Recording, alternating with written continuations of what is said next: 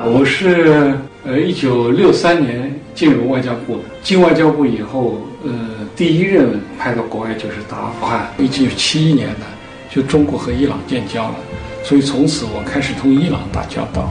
呃，周总理接见都是我做的翻译，几乎我的外交生涯跟伊朗是有关系的。呃，在伊朗完成了使任之后呢，又把我派到阿联酋，伊朗的邻国当大使。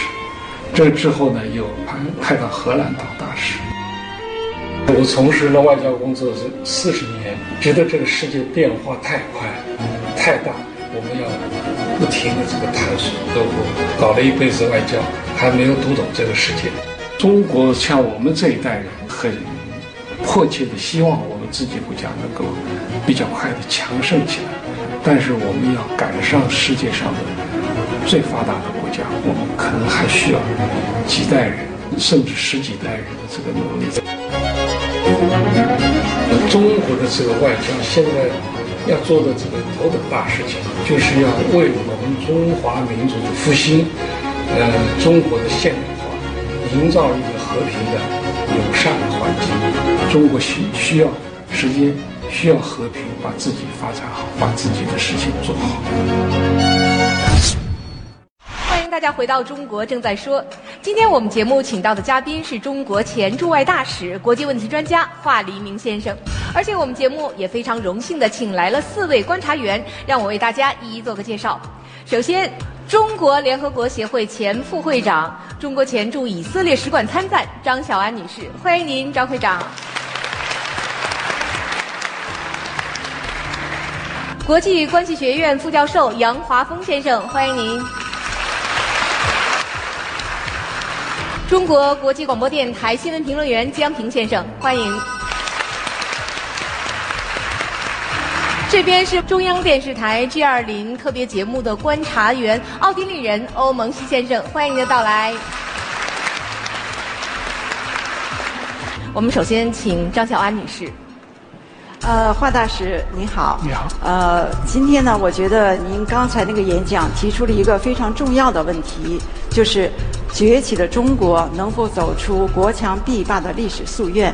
那么我的问题是呢，中国怎样才能更加客观、理性和自信的看待我们自己和这个世界？谢谢。我们这个国家，这个民族苦难太深重了，两百年的时间，不是外敌的侵略就是内战，所以我们又遭遇到。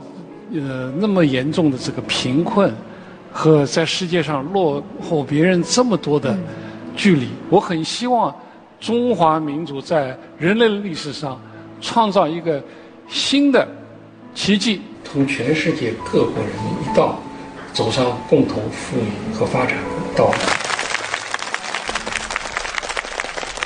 那么，杨华峰先生。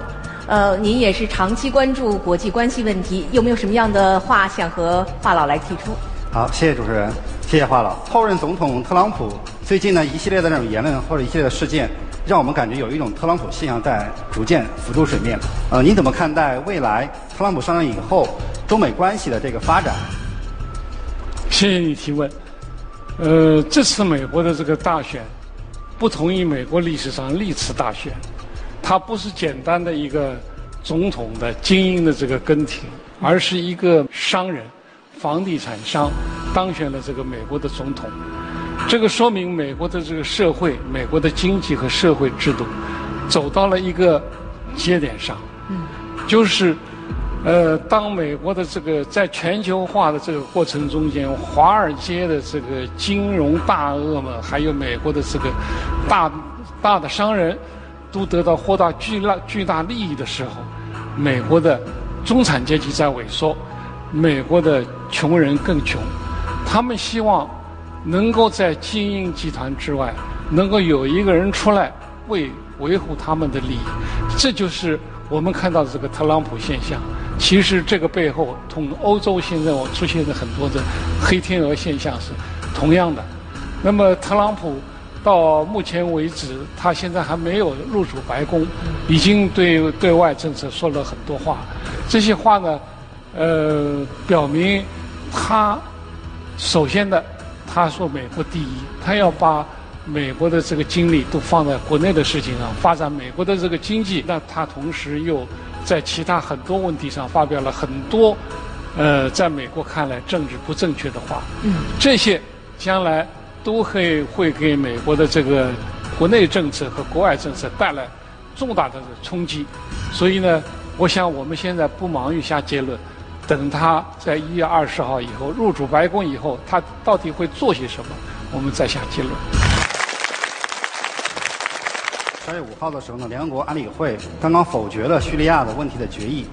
呃，有很多人会认为呢，我们在面对这样的一个国际局势的情况下呢，我们应该跟俄罗斯啊发展更好的关系，或者更进一步发展中俄的关系。那么，这对这个问题，华老您怎么看呢？呃，联合国安理会在处理中东的许多问题上是很不公、很不公平的。比如说，二零一一年的时候，联合国安理会通过的这个决议案，对利比亚进行干涉，并且发动发动战争，最后导致了一个合法国家的这领导人卡扎菲被推翻，而且惨死惨死在战战争中间。所以呢，在这次关于叙利亚的问题上。西方国家又企图通过一个决议案，来保护所谓的这个叙利亚反政府的的力量不撤出阿勒颇，呃，但是呢，被中俄两国否决了。中俄两国在这些问题上，不仅是两国之间有一个全面合作的伙伴关系，而且呢，在这个这些国际问主持正义这些问题上。中俄两国的观点和立场是相似的，这次正是由于中俄两国的这个主持正义的立场，叙利亚又避免了一次重大的灾难。谢谢您，谢谢。先生也是长期从事国际新闻的一个评论啊，我相信您也有很多的问题想向华老提出。日本已经是我们的邻国了，中国也是他的邻国，彼此之间。这种关系很错综复杂，但是呢，彼此之间都不可能换掉这个邻国。呃，我们现在呢，经济上跟中日之间的这种依赖关系啊，特别的紧密，但是政治上呢，有些冷淡。安倍现在呢，做各种的这个小动作，但是作为中国来讲，既然是一个负责任的大国啊，正在成长中的，那我们又应该以怎么样一个姿态跟日本来相处？其实中日关系，大家记得在二零一二年日本购岛之前，民主党执政的时候。中日关系一度还走得很近的，那么这代表了中日关系发展的一个方向。在安倍执政了以后，代表了日本的官僚集团这一种呃非常极端的这种思想。呃，我个人觉得安倍推行的这个政策，他的目标并不是中国，他的目标就是要把中国的威胁无限的扩大，最后为他的修宪。铺路，所以对这一点我们必须要看清，中日之间确实有历史问题。就像我刚才讲话中间，我本人出生就在抗日战争之间出生，我是挨过打的一个一个人，所以呢，呃，历史我永远不会忘记。但是呢，我们回顾历史，并不是要延续仇恨，我们眼光还要放到我们二十一世纪乃至二十二世纪。中日这两个一衣带水的这个邻国，如果能够走近，这两个第二大经济体和第三大经济体之间，如果有一个更紧紧密的这个贸易关系的话，对世界和平、对亚洲和平都是一件好事情。所以呢，我想我们要反对安倍政府现在所采取的这种呃对中国不友好的这个政策，但是同时。我们要着眼于日本人民，因为安倍迟早是要走的。日本人民在这个日本这个国家，他们会永存下去。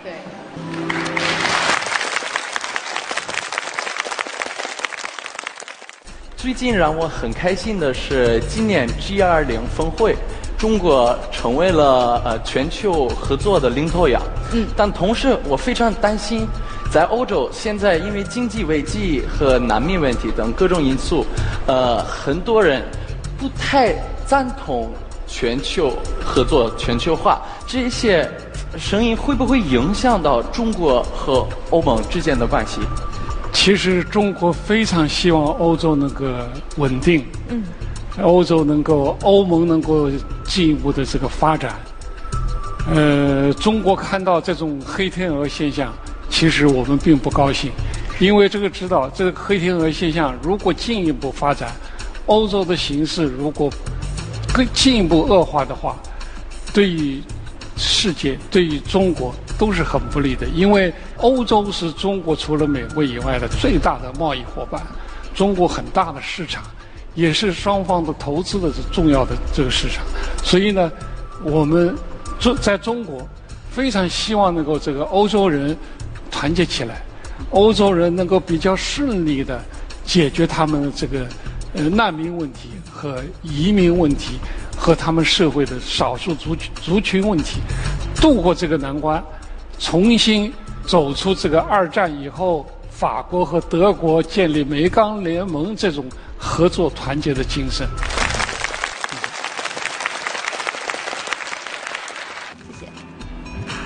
好的，现在有一位观众啊递了个纸条上来说，现在网络上有这样一种说法，把主张用武力解决争端的一派称为鹰派，把主张用和平手段解决问题的称为鸽派。那有人认为中国外交官大多是鸽派，包括您在内哈，总是想退让，中国也应该在适当的时候秀一秀肌肉了。请问您是否同意？呃，我很不赞成鸽派和鹰派这个说法。鸽派和鹰鹰派这个说法是西方媒体发明出来的，嗯因为西方国家大多数都有利益集团，呃，有一部分有利益集团的人，他们主张要发展战争，另一派是要战争和平，所以呢，有鸽派和鹰派之争。在中国，我觉得不存在鸽派和鹰派。我们要知道，中国是在中国共产党领导下的国防和外交。我们都有个统一的目标，这个目标就是要维护我们中国经济发展现代化的过程不被阻断。我们要有强大的军队，同时我们又要在世世界上广交朋友。我主张中国要有世界一流的军事力量，要有战之能胜的这一支一支军队。特别中国要有一支有可信的第二次核打击的能量能力。如果你从这个角度讲，我可能是个鹰派。对。但是呢，同时我又主张中国不能轻易的延战，要广交朋友，让世界更多人来理解中国。这可能你又说我是鸽派。嗯。所以呢，我既不是鸽派，也不是鹰派，我是中华民族派。呃，中国外交最需要防范的一个误区，就是呃，不要把我们外界发生一些事情，都认为是对中国不利的，或者是对中国敌对的。我们要可能要脱敏。嗯。有些好多事情，不一定是针对我们的。比如说，印度和日本举行一个呃军演，或者是印度的总总理到日本日本去访问了。我们会把它看成这是针对中国的，没有那么复杂。其实世界上的关系是很多因素决定的。中国人在这个问题上要脱敏，要有更多的这个自信。这个是我想我们要走，避免走入误区的一个很重要的一个原则。华老师好，主持人好。之前呢，我在网上就看到过这样一篇文章哈，大概说的就是说中国人在海外遇到困难和问题的时候求救无门，然后就感叹说，当我们身处海外的时候，祖国在哪儿？但是呢，我最近又关注到这样两条新闻哈，一个就是在十一月的时候，新西兰南岛发生了七点五级的地震，那当时呢，中国就呃包下了当地能用的所有直升机，在第一时间把困在岛上的中国游客全部安全的接走。再有一个呢，就是最近以色列呃海法发生了这个特大的火灾，当时这个中国驻以色列大使馆也是第一时间把这个中国留学生从这个重灾区全部安全撤离，所以说。我想问一下，您对此有什么看法？其实四十年前，当我进入外交部的时候，外交部的领事司外交部最小的一个部门，因为我们一年发的护照大概不会超过一百本。我们在海外公民不多，但是随着中国经济的发展，现在中国可以说全世界每个角落都有中国人，有旅游的，有留学的，有经商的，呃，还有从事呃劳务工作的。那么，既然有了中国人，中国政府就有责任保护他们的生命和财产安全。其中最突出的一个例子，就是2011年当利比亚发生战争的时候，中国政府动用了一切可以动用的力量，把我们在利比亚的3万6千名公民都安全地撤出了利比亚。这个就是中国。中国能做的事情，其中我还记得一个非常令人感动的这个镜头：当有一位工人飞机到达北京以后，从舷梯上走下来了以后，马上跪倒在地，亲吻祖国的大地。我还记得在早在上世纪九十年代，当伊拉克入侵科威特的时候，我们有几千名劳困在那里不能出来，我们国家也是动用了最大的力量。把我们在那儿的几千名劳务，其中还包括了几十名台湾同胞，一起从科威特经过伊拉克、约旦，用专机把他们接回接回中国。祖国真伟大，没有祖国，我们哪能回到自己的家里？所以呢，我们的呃领事保护工作就是要为了老百姓服务，为中国的老百姓的生命财产服务。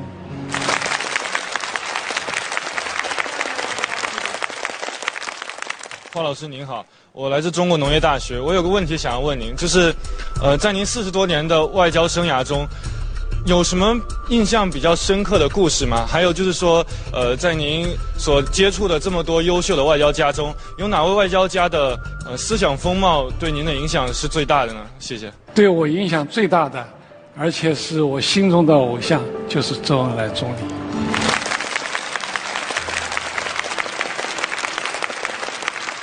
由于七十年代初中国同伊朗的关系迅速的发展，我成为周恩来总理的第一位波斯语翻译。我曾经有多次机会跟周总理零距离的接触。我最后一次见到周总理是一九七五年五月十二号，周总理已经病重住在医院。那一次我印象非常深刻，当初的这个伊朗的客人。就是热烈的邀请周总理到伊朗去访问，周总理只说了一句话：“我看来是不行了，将来要去值得我们在座这些年轻人由他们去了。”不幸的是，半年之后他就离开了我，所以周恩来总理是我心目中间一个偶像，他的这个世界的眼光、战略的眼光，他的睿智，还有他高尚的这个品德，都是我们学习的榜样。